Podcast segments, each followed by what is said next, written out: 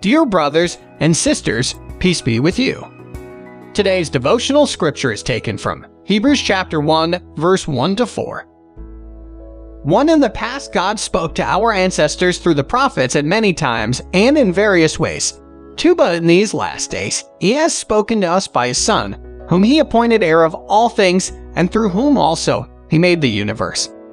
3. The Son is the radiance of God's glory and the exact representation of his being, sustaining all things by his powerful word. After he had provided purification for sins, he sat down at the right hand of the majesty in heaven. For so he became as much superior to the angels as the name he has inherited is superior to theirs. Hebrews chapter 2, verse 5 to 14. It is not to angels that he has subjected the world to come about which we are speaking. But there is a place where someone has testified, What is mankind that you are mindful of them? A son of man that you care for him. You made them a little lower than the angels. You crowned them with glory and honor, and put everything under their feet. In putting everything under them, God left nothing that is not subject to them. Yet at present we do not see everything subject to them.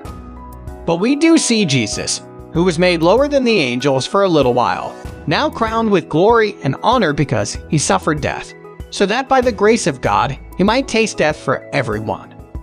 In bringing many sons and daughters to glory, it was fitting that God, for whom and through whom everything exists, should make the pioneer of their salvation perfect through what he suffered. Both the one who makes people holy and those who are made holy are the same family, so Jesus is not ashamed to call them brothers and sisters.